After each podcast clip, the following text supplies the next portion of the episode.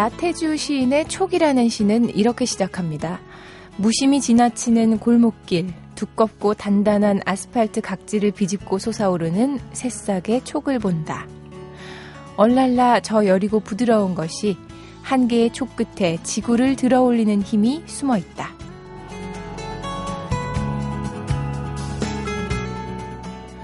연두빛이 이렇게 다양한지 몰랐습니다. 요즘 땅 위로 나무 위로 돋아난 새싹들 빛깔을 보면요. 같은 연두빛 계열이라도 명도와 채도가 서로 다른 각자의 연두빛을 뽐내고 있더라고요. 새싹에 따라서 새싹이 심어진 자리에 따라서 물 오른 정도가 다르고 햇빛의 양이 달라서일 텐데요. 이 시기 나무들은 마치 하늘을 향해 기지개를 쫙 펴고 생동감 있는 봄 기운을 모두 빨아들이고 있는 느낌마저 드네요. 그러면서 지금의 연두빛은 점점 진해지고 짙어져서 어느 날 성큼 울창하고 무성한 초록빛이 돼 있겠죠? 연두빛과 초록빛 사이에 놓여 있는 그 무수한 세계 여정에 우리 좋은 추억도 많이 새겨졌으면 하는 바람입니다. 안녕하세요. 매거진 톡 서현진입니다.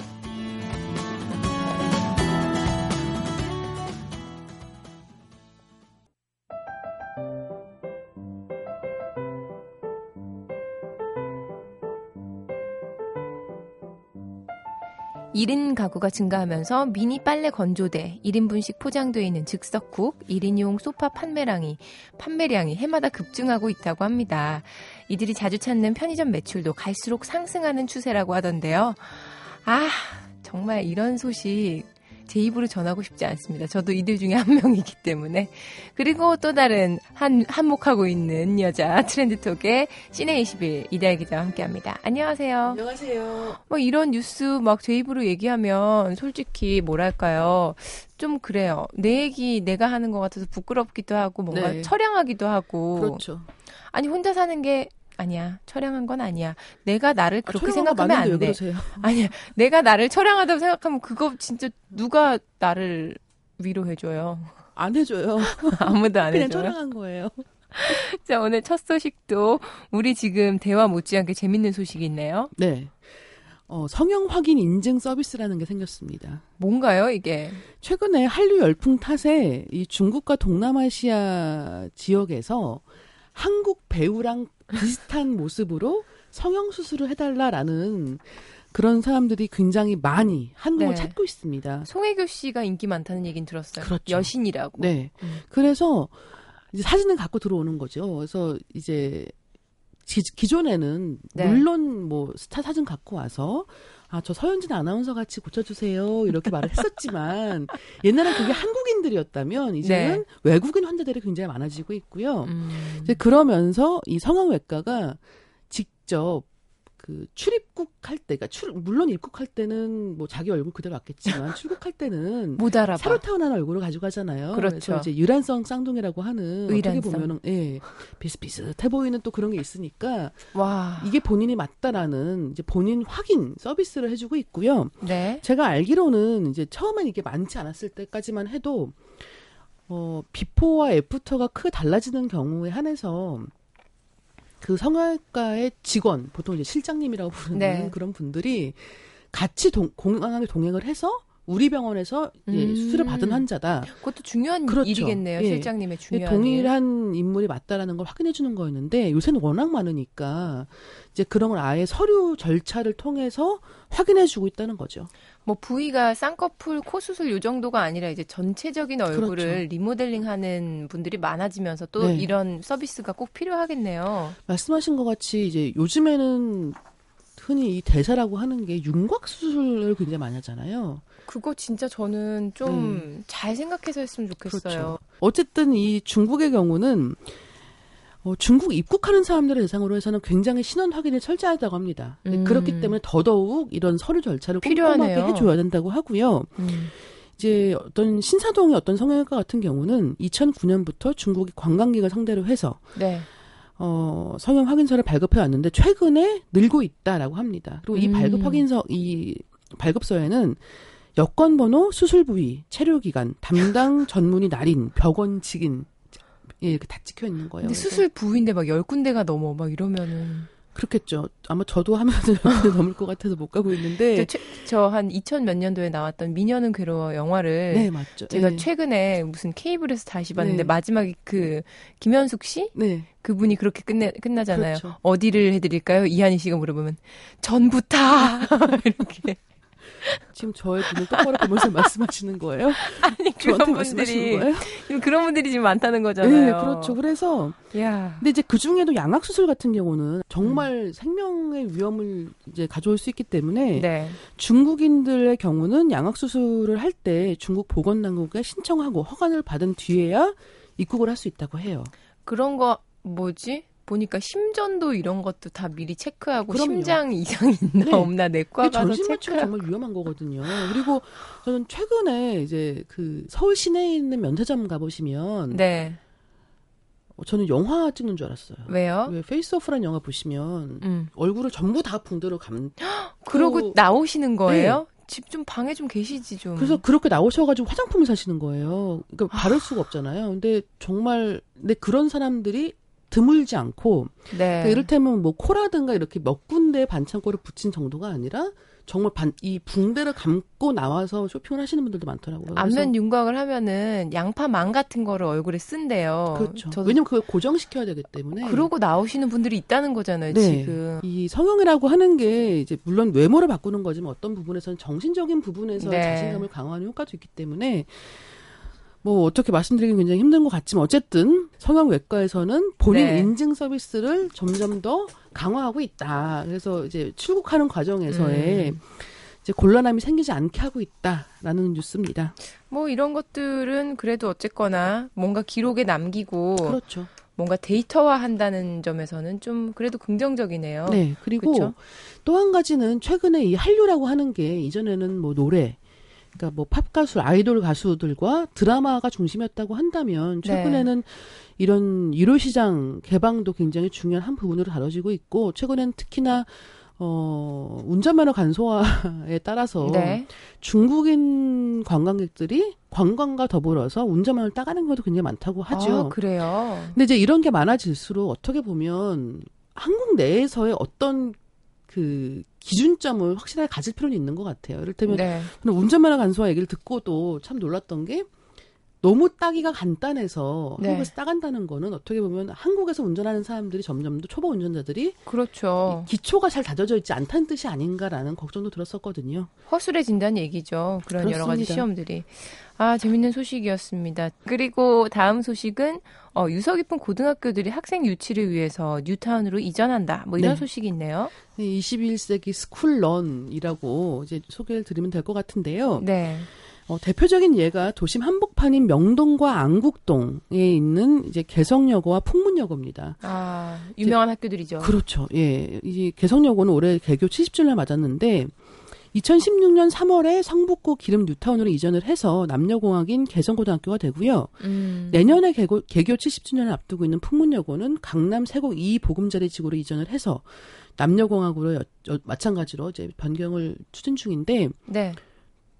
이제 저는 처음에 이 뉴스를 들었을 때 네. 보통 사립 학교들 같은 경우 이 학교를 이전하는 여러 가지 이유들 중에 한 가지는 이 도심 지역이 땅값이 오르니까 이제 그 어떻게 보면 이 부동산 재테크의 일환이기도 한 경우가 있었거든요. 그런데 네.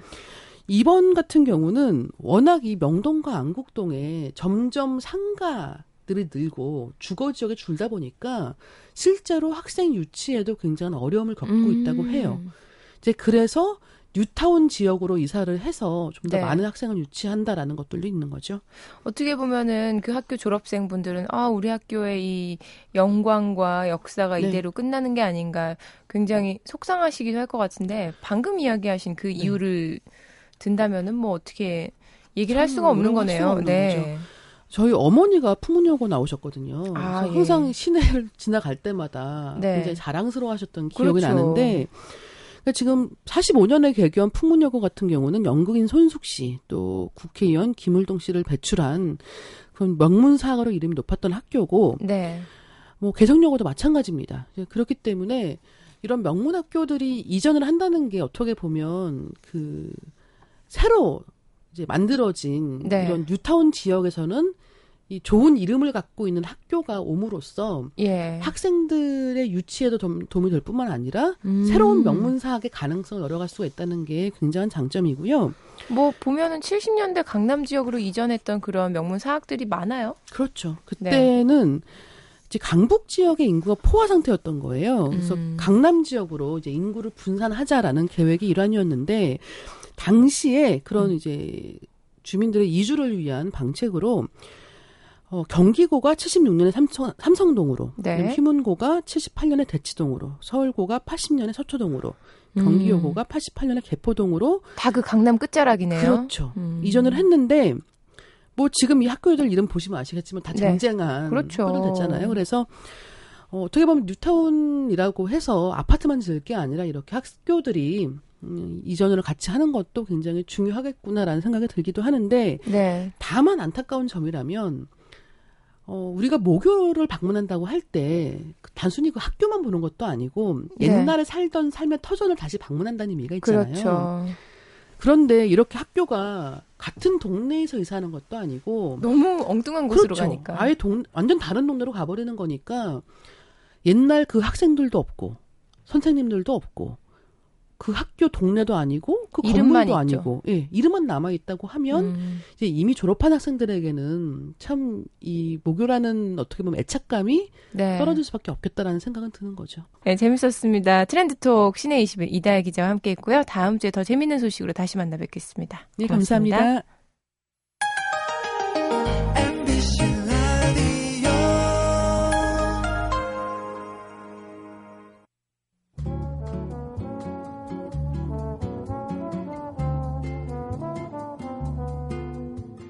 한 번 깔아두면 몇 년 동안 잘 바꾸지 않는 것. 카페트나 매트리스도 있지만요. 컴퓨터의 윈도우나 리눅스 등 운영체제도 그렇지 않나요? 아무리 상위 버전이 출시됐다 해도 컴퓨터 기기를 바꾸기 전까지는 처음 깔아둔 그 버전 그대로 쓰는 경우가 많죠.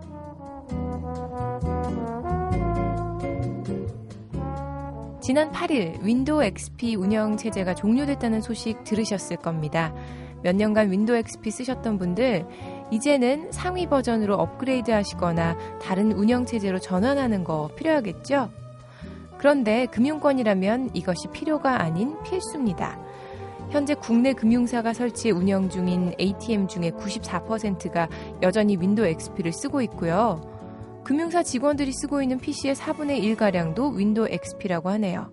뭐 이러다가 해커가 윈도우 XP 깔린 은행 ATM에 악성 코드를 이렇게 딱 심어 놓으면 스마트폰으로도 돈을 인출할 수가 있다고 하네요.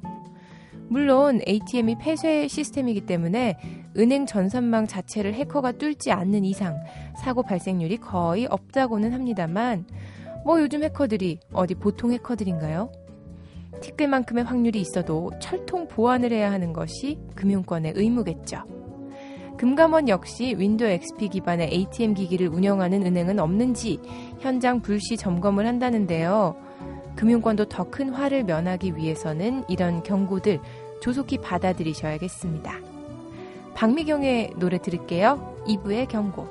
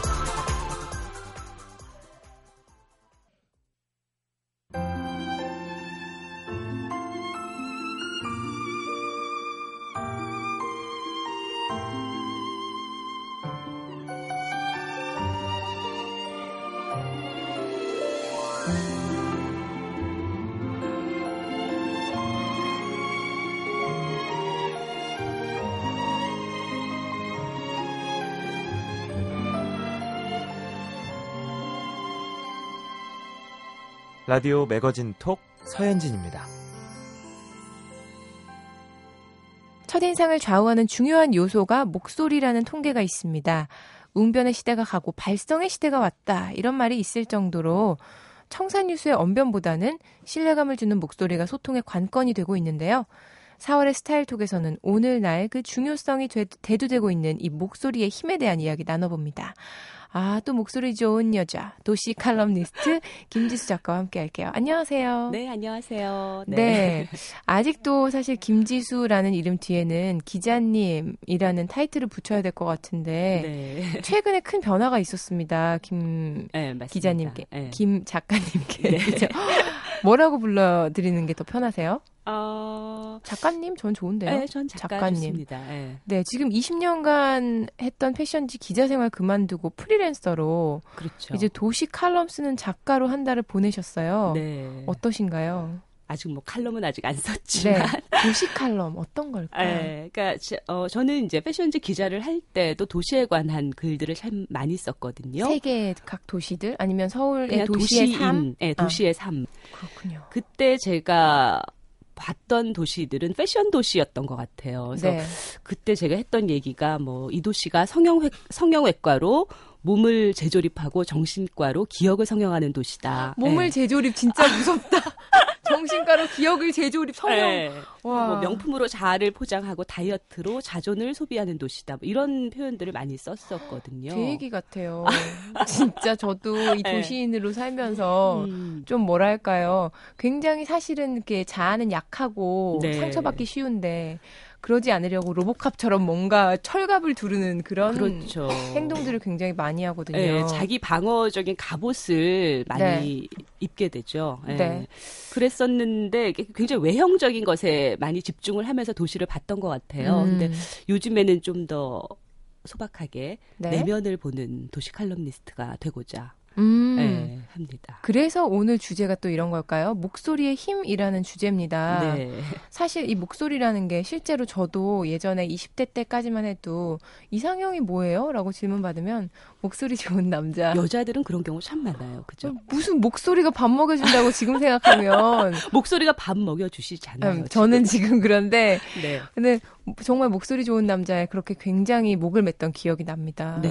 목소리 좋은 남자에게 목을 네, 매셨다. 목을 맸었죠. 저도 음. 그래요. 굉장히 귀가 저도 이렇게 좀 호강을 예민하죠. 하는 걸, 예, 네. 귀가 호강하고 싶어서 저도 얼굴 잘생긴 남자보다 목소리 좋은 남자 더 좋아했거든요. 저도요. 네. 아 그래서 또 연예인 중에 뭐 네. 성시경 씨라거나 네. 뭐 이병헌 씨라거나 이런 분들이 더 그렇게 요즘에 아주 예. 포시절을 맞으셨죠. 그 진한 그 대접을 받죠. 조금 이따 더 하겠고 음. 어쨌든.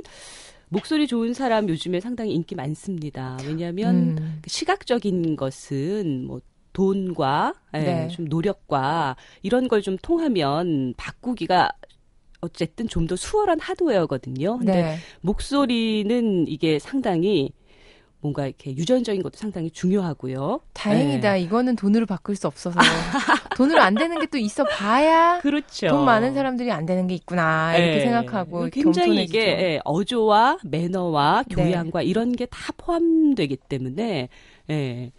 상당히 요즘에는 더 예, 중요하게 생각하는 네. 네. 요소라고 할 수 있어요. 저도 그 사실 말씀하신 그 매너 뭐 이렇게 얘기하셨는데 나이가 들면 들수록 느끼는 게 얼굴이 막 인형처럼 예쁜 사람보다는 네. 그 태도, 목소리, 말투 네. 이런 것들이 호감 가는 분들이 훨씬 더 부럽더라고요. 그렇죠. 네. 네. 저도 그렇게 되려고 노력을 하고 너무나 사랑스러운 목소리를 지니셨어요. 근데 제가 비속어 네. 쓰는 걸 너무 좋아해 갖고 그거를 네. 고치려고 노력 중. 나이를 먹으면 사실 그런 거 하면 안 되잖아요. 어. 근데 어, 이게 뭐랄까 비속어, 은어 이런 것들로만 그런 게 쾌감을 줄 때가 또 있잖아요. 네. 가끔 이렇게 바른 말만 쓸 것 같은 사람이 음. 가끔 이렇게 터트려 줄 때. 그러니까요. 네. 아 요즘 미래의 김희애 씨. 지금 다 어디 가나 다 그 얘기예요. 네, 김희애 씨도 목소리가 굉장히 좋아요. 그렇게 나이 들고 싶다는 생각을 했죠. 네. 멋있어, 멋있어. 목소리 얘기 좀 더 해보죠. 네네. 네. 네. 어떻게 뭐 김지수 작가님은 방금 말씀하신 게 이 목소리는 돈과 시간으로도 이게 네. 바꾸기가 쉽지는 않다라고 말씀하셨잖아요. 네네. 네. 네. 근데 뭐 본인은 목소리가 워낙 좋으시니까. 아, 저는 한때 장미 씨 같다는 얘기를 많이 들었어요. 장미 씨? 네. 어, 그러네요. 코트머리의 목소리도 약간 약간 인위적인 게 있고 인위적이라기보다 말투가 굉장히 우아하고 고급스러 고급지세요. 어, 감사합니다. 그래서 이제 듣는 사람 네. 입장에서 보면 좀 성숙하고 전문적인 느낌을 주는 목소리라고 해서 음. 저를 목소리로 기억하시는 분들이 많더라고요. 음. 그래서 그 영화 여배우들에도 제가 출연을 했었는데 얼굴을 기억하는 게 아니라 아 그 목소리라고 아. 그렇게 기억을 하시더라고요. 그래서 아. 그럼 이렇게 어. 목소리가 어. 좋으신 매력적인 김지수 아, 작가님이 네. 생각하실 음. 때 목소리가 음. 참 매력적이다라고 일상생활 속에서 느꼈던 분들이 계신가요? 제가 인터뷰이로서 만났던 네. 분들 중에 너무나 목소리에 제가 한 번 홀렸던 분은 음. 소설가 김훈 선생님. 네, 거의 뭐 사극이나 대하 드라마에 나오는 그런 음. 영웅이나 임금에 네. 굉장히 스케일이 큰 예, 그런 말투세요. 그 목소리도 오. 굉장히 저, 저음에 드라이하거든요. 예. 저는 목소리의 습도를 상당히 중요하게 생각하는데 목소리에도 습도가 있나요? 그렇죠. 이렇게 드라이한 목소리와 그다음에 습도가 허스키? 좀 수증기가 좀 많이 많은 목소리가 있는데 저는 예. 남성의 경우에는 이렇게 드라이한 목소리를 좋아해요. 담배 많이 펴서 나오는 목소리 아니에요? 약간 가래가 낄 듯말 네, 듯한 약간 그, 허스키한 네, 뭔지 알아요. 같은 그런 목소리. 저랑 이렇게 취향이 비슷하시네. 그러시구나. 저도 그렇거든요. 네. 약간 그 뭐랄까 약간 허스키하면서 비음도 살짝 섞여 있으면서 그런 네. 목소리 좋아하거든요. 그래서 이제 그 드라이한 목소리는 어쨌든 굉장히 파워가 있거든요. 예, 음. 네, 그리고 신뢰감을 주고 네. 습도가 있는 목소리는 감성적이고 공감을 불러일으키고 좀 그렇습니다. 이병헌 씨 같은 경우가 습도가 상당히 높은 목소리인데 예, 음. 어쨌든 예, 김우 선생님 너무나 좋았고요. 그리고 네. 정우성 씨도 목소리가 굉장히 좋아요. 아니 얼굴도 잘생겼는데 목소리까지 그러니까요. 좋으면 어떡해. 예, 정우성 씨는 굉장히 보헤미안 같은 그런 네. 자유스러운 틀에 얽매이지 않은 듯한 그 말투와 목소리를 가졌기 때문에 그분 영화 90년대 비트라고 있었죠. 아, 그렇죠. 네, 너무 그 좋죠. 영화가 나는 꿈이 없다라는 나레이션으로 시작하거든요. 음. 정우성 씨였기 때문에 그런 울림이 나오지 않았을까. 음. 네. 어쨌든 음, 그런 분들의 목소리 굉장히 제가 홀렸고요. 네. 근데 그 목소리 얘기하 자고 들면 사실 가장 뭐 먼저 가수들 생각 생각이 나죠. 목소리로 뭐 음. 많은 사람 전 청중을 홀리는 분들이니까. 그렇죠. 네. 저 아까 김훈 선생님을 좋아한다고 했던 것처럼 가수도 그 레오나드 코엔이란 가수 아시죠? 네. 네. 굉장히 드라이합니다 목소리가. 음. 네. 그 사람의 I'm Your I'm Your Man이라는 노래를 들으면은 네. 거의 뭐 넘어가죠. 음, 레오나드 코헤. 네. 어, 뭐 인터뷰를 하시는 분이죠. 하셨던 분이잖아요. 네네네. 그 직업으로 음. 김지수 작가님은 그러다 보니까 더 많은 사람들을 만나게 되고 네. 또 그런 사람들을 어떻게 보면은 짧은 시간 안에 평가도 해야 되고 파악도 해야 되고 그렇죠. 그런 의미에서도 목소리가 굉장히 네. 중요한 네. 요소였겠네요.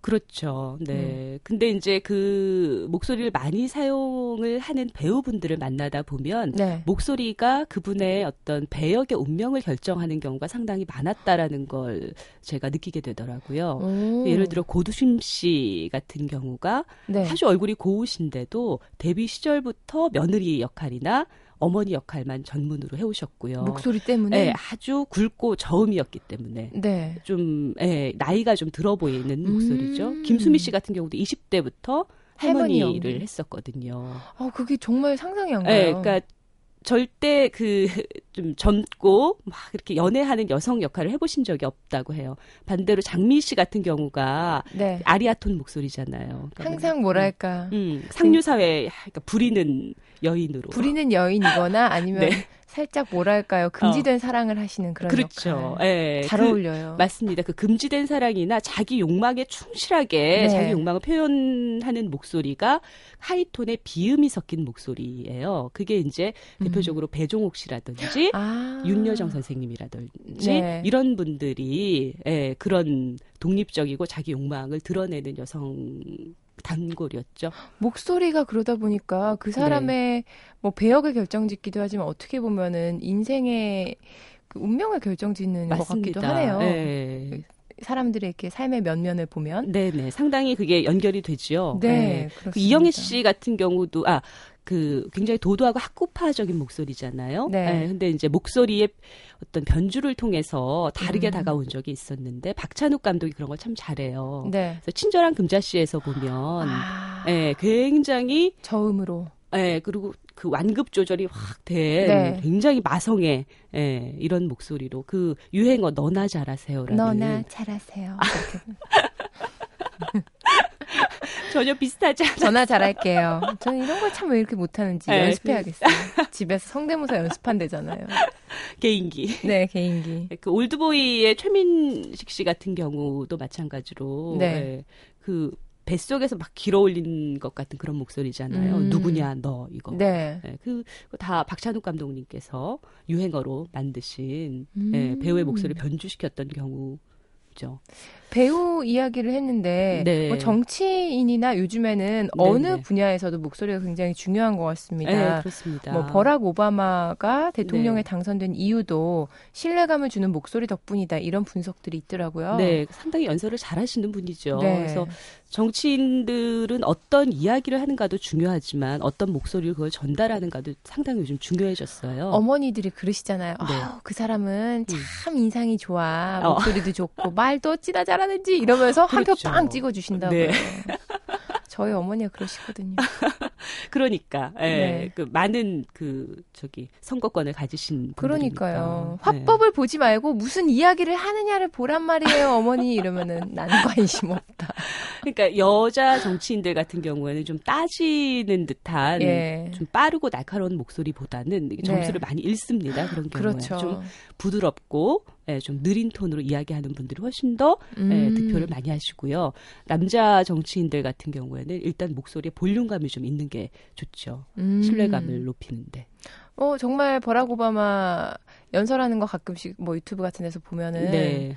굉장히 좀 세련되기도 했고 네, 또 네. 젊, 젊게 느껴져요. 네. 우선은.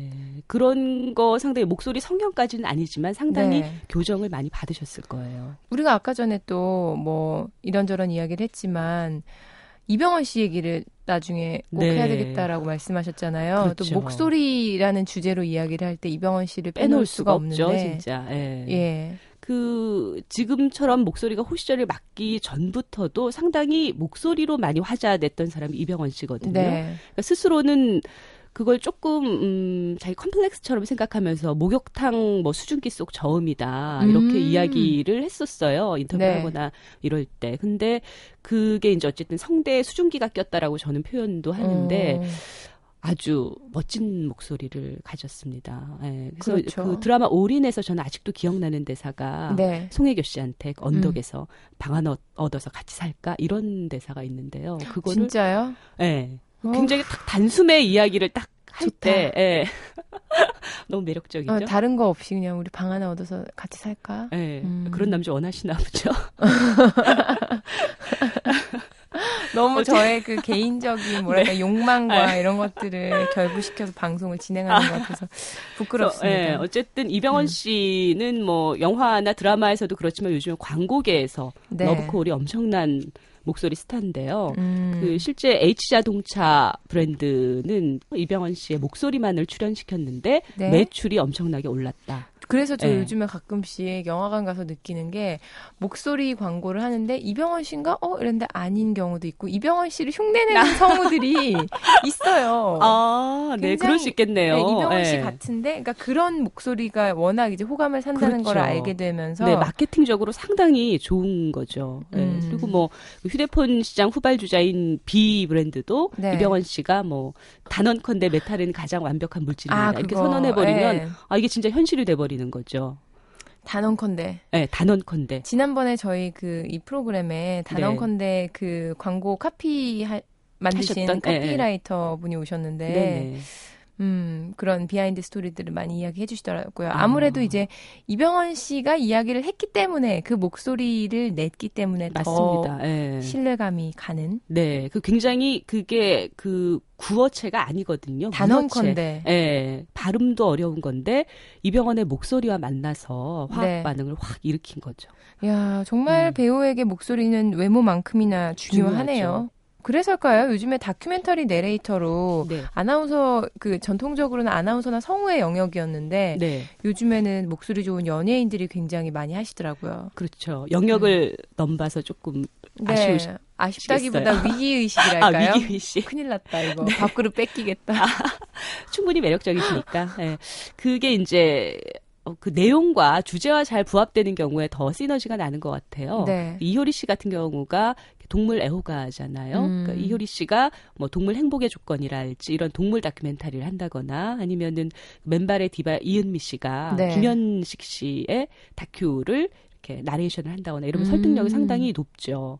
그리고 뭐 그 환경 다큐멘터리 같은 경우 아프리카의 눈물을 했던 현빈 씨나 네. 아니면 아마존의 눈물했던 김단길 씨나 이런 사람의 목소리를 들으면 그 배우와 함께 이 전체 여정을 네. 함께 하는 듯한 착각을 불러일으키기 때문에 이게 상당히 그 효과가 높습니다. 든, 그 시청자들한테도. 그리고 음. 네, 스타들 목소리 그래서 기부도 요즘에 굉장히 많아졌어요. 워낙 많이들 원하기 때문에 잘만 하면은 이제 이미지도 쇄신할 수 있고 그렇죠. 좋은 것 같아요. 네. 그래서 뭐 그 너의 목소리가 들려라는 드라마에 출연했던 이종석 씨도 네, 뭐 장애인을 위한 시각 장애인을 위한 미술 작품 오디오 콘텐츠 작업도 하고요. 음. 류수영 씨도 상당히 목소리 좋거든요. 아 맞아요. 네. 그분도 음. 어, 캐리스턴 작가의 신작 제로의 기적에 오디오북 나레이션도 하고 뭐 여러모로 목소리만으로도 참여하는 스타들이 많아진다고 합니다. 목소리 좋은 분들은 아 그래 이제 나의 시대가 왔어 이렇게 그렇죠. 생각하겠지만 말씀하신 것처럼 참 바꾸기 힘든 게 목소리인데 이런 것 때문에 고민하시는 분들 목소리가 네. 유난히 뭐 가늘다거나 음. 아니면은 굉장히 좀 탁하다거나 이런 분들은 어떤가요? 목소리 학교 같은 것도 있다 그러더라고요. 네, 그런 스쿨 같은 게 있죠. 예. 음, 훈련이나 교정을 통해서 목소리를 좋게 할 수 있다. 예, 목소리를 바꿀 수는 없지만 그 음. 그 어조와 이런 것들을 통해서 조금 더 호감도 있게 높일 수는 있, 있는 것 같아요. 그래서 목소리를 매혹적으로 만들려면 공명이 일단 좀 있어야 되거든요. 네. 예, 그리고 분명하게 그 모음을 좀 발음해 주는 것도 중요하고요. 분명하게. 네. 음. 그리고 쉼표를 적절하게 취해 주는 것도 중요하고요. 아, 맞아요. 네. 아, 오늘 목소리라는 주제로 이야기를 다양하게 해봤는데, 정말 이제는 뭐랄까요, 뭐 하나만 괜찮다, 이래서 되는 시대가 아니라 풀 패키지를 원하는 그런 시대가 오는 것인가, 라는 음. 생각이 들면서, 하지만 또 목소리는 사실 어떻게 보면 어, 아날로그적인 그런 그렇습니다. 감성이 네. 있는 부분이잖아요. 네, 네. 그래서 또 어떻게 보면 반갑기도 하고요. 다른 게 아니라 목소리가 각광을 받는다는 것이 그나마 반갑기도 합니다. 네. 음. 어, 4월입니다. 매달 이제 나와주셔서 우리 김지수 작가님 그달의 문장을 전해주시는데요. 이 시간에는 어떤 문장 준비해 오셨나요? 4월의 문장. 4월의 문장. 네. 예, 문장이 경지에 이르면 별다른 기발함이 있는 것이 아니라 다만 적절할 뿐이고 네. 인품이 경지에 이르면 별다른 특이함이 있는 것이 아니라 다만 자연스러울 뿐이다. 네, 이게 음. 중국 명나라 때 쓰여진 고전 책은담에 나온 문장이에요. 고전이요? 그 네. 옛날에 이런 이치를 아셨단 말이에요. 그 옛날이어서 더 에, 이런 이치를 알지 않았을까 싶은데요. 대단합니다. 네.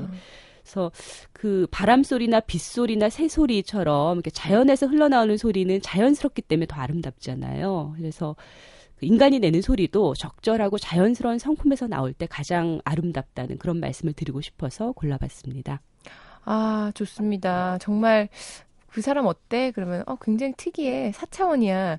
예전에는 이런 것들이 네. 한 사람을 규정 지을 수 어, 어느 정도는 규정 지을 수 있었던 것 같은데 그 사람의 캐릭터를 네 특화시켜서 볼 수도 네. 있었겠죠. 근데 요즘에는 네. 너무 다들 특이하고 다들 사차원이니까 네. 그냥 말씀하신 것처럼 자연스럽고 무르르듯 그런 자연미를 가진 사람들이 많지가 않다는 생각이 들거든요. 그래서 더 귀하게 느껴지죠. 예, 네, 그렇습니다. 특이하지 않고 그냥 정말 인품이 경지에 이르면 그렇게 자연스러운 거군요. 저도 제가 꿈꾸는 게 그냥 네. 자연스러운 것. 어색하지 않고. 네. 음. 아, 오늘도 많은 것을 배우고 느낀 시간이었습니다. 오늘 목소리의 매력, 목소리가 지닌 힘에 대한 이야기 나눠봤고요. 도시 칼럼니스트 김지수 작가와 함께 했습니다. 다음 달에 뵙겠습니다. 네, 다음 달에 뵐게요. 고맙습니다. 네.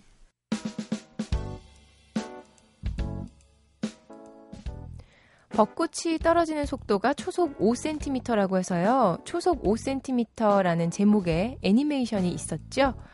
초속 5cm를 시속으로 환산하면 180m가 되니까 사실 그리 빠른 속도는 아닌데요. 하지만 우리가 체감하는 벚꽃이 지는 속도 정말 순식간인 것 같습니다. 벚꽃이 지기 시작하면 봄도 지기 시작한다던데 봄의 절정 4월 마음껏 충분히 즐기시기 바랄게요. 지금까지 매거진 톡 서현진이었고요. 함께 해주신 여러분 고맙습니다.